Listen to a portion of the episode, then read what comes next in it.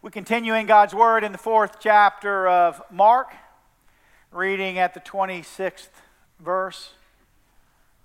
A parable that might sound familiar, but you're probably thinking of the other one. Listen for God's Word. Jesus also said, The kingdom of God is as if someone would scatter the seed on the ground and would sleep and rise night and day, and the seed would sprout and grow. He does not know how. The earth produces of itself first the stalk, then the head, then the full grain in the head. But when the grain is ripe, at once he goes in with his sickle because the harvest has come. The word of the Lord. Well, we finished up our four G's of stewardship grace, gratitude, generosity, and giving. In a little while, you'll get to, to give back your pledges for next year in the offering plates as they move among us, and then we will dedicate them to God. But just a couple of more thoughts on giving this morning. First of all, giving is what we do. Jesus says the kingdom of God is as if someone would scatter seed on the ground. The parable assumes the sower scatters the seed. It assumes someone is going to give something, in this case, as an investment in the future. Now, admittedly, the parable calls to mind another more memorable parable about scattering seed. You have to go back to the first part of this chapter if you want to read it. You know that one. It's, it focuses on what happens to the seed. Is it on a path? Do birds eat it? Is it on rocky ground? Is it on fertile and will grow? But not, not this parable. This parable emphasizes the role of the sower the one who gives the seed. Giving is the foundation to the parable. Giving is foundational to who we are as followers of Christ. Our DNA as Christians makes us givers, sowers of the seed. We're not told how much the sower sows. Likewise, no one has told you what you should give in dollar amounts. No one has told you how much time you should give. No one has told you what to do with your talents. We might ask, but the sower sows. You get to figure out your motives and your amounts. We give you information, emails this year about how our gifts are used for God's work here in our midst and beyond. We've heard lots of reasons to give from our members who have, have shared their reasons for giving in our moments for mission the last few weeks. The specifics of our giving matter, of course, but it begins with a commitment to giving. That sower. Giving is what we do as followers of Christ. Donald Miller, in his book Blue Like Jazz, tells the story of a friend who has tithed all through the years by putting money in a jar. It began when he was a, a child.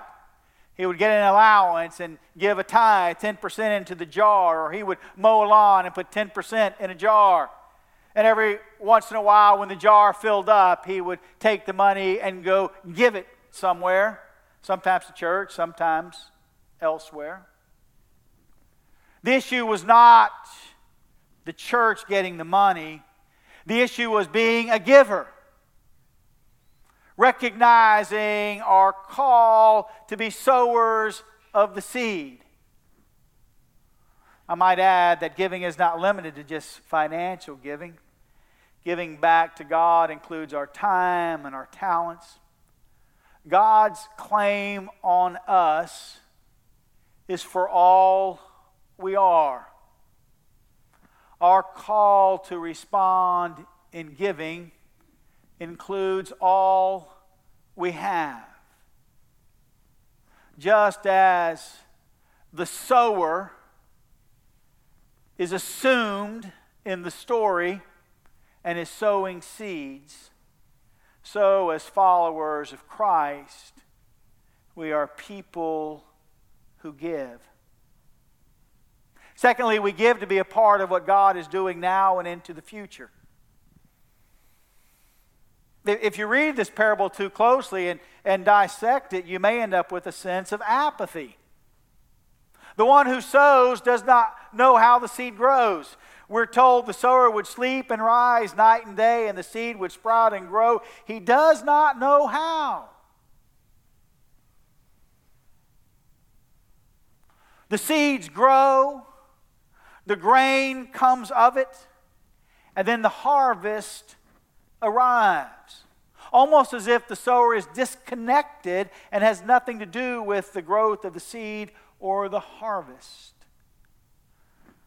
A reminder we are called to sow the seeds. It's an investment in God's future, but it is not our future, it is God's future. God will be at work. The seed will grow. The harvest will come because God is a God who promises a future.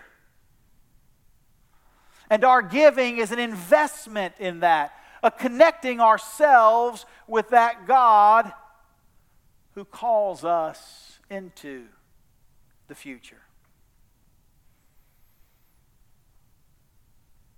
Finally, let's look at this Malachi passage. We know Malachi is the last book of the Old Testament. That's the thematic placement. The way Malachi announces the one who will come means they put it right at the end before they start the, the New Testament. But Malachi was likely a contemporary of Nehemiah.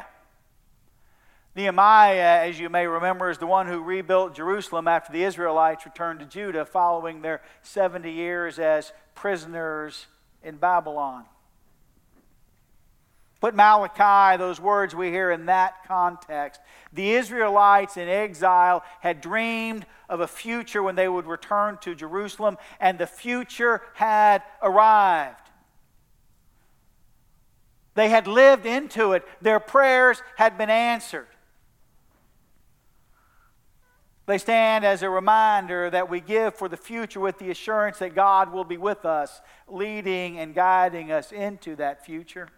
But notice that in the moment, God challenges the Israelites put me to the test. Bring the full tithe into the storehouse, we're told, so that there may be food in my house, and thus put me to the test, says the Lord of hosts. See if I will not open the windows of heaven for you and pour down for you an overflowing blessing. In other words, those of you who have, have lived into the future, those of you who have seen what I have done, sow some more seed, give back some more, and wait and see what God will do with that. A commitment marked by their giving. So we hear the call to put God to the test.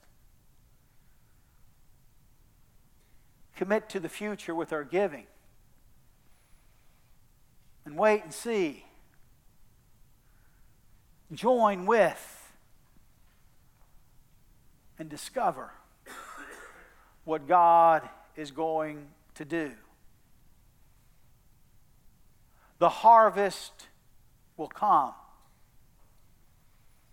Give and be a part of it. Amen.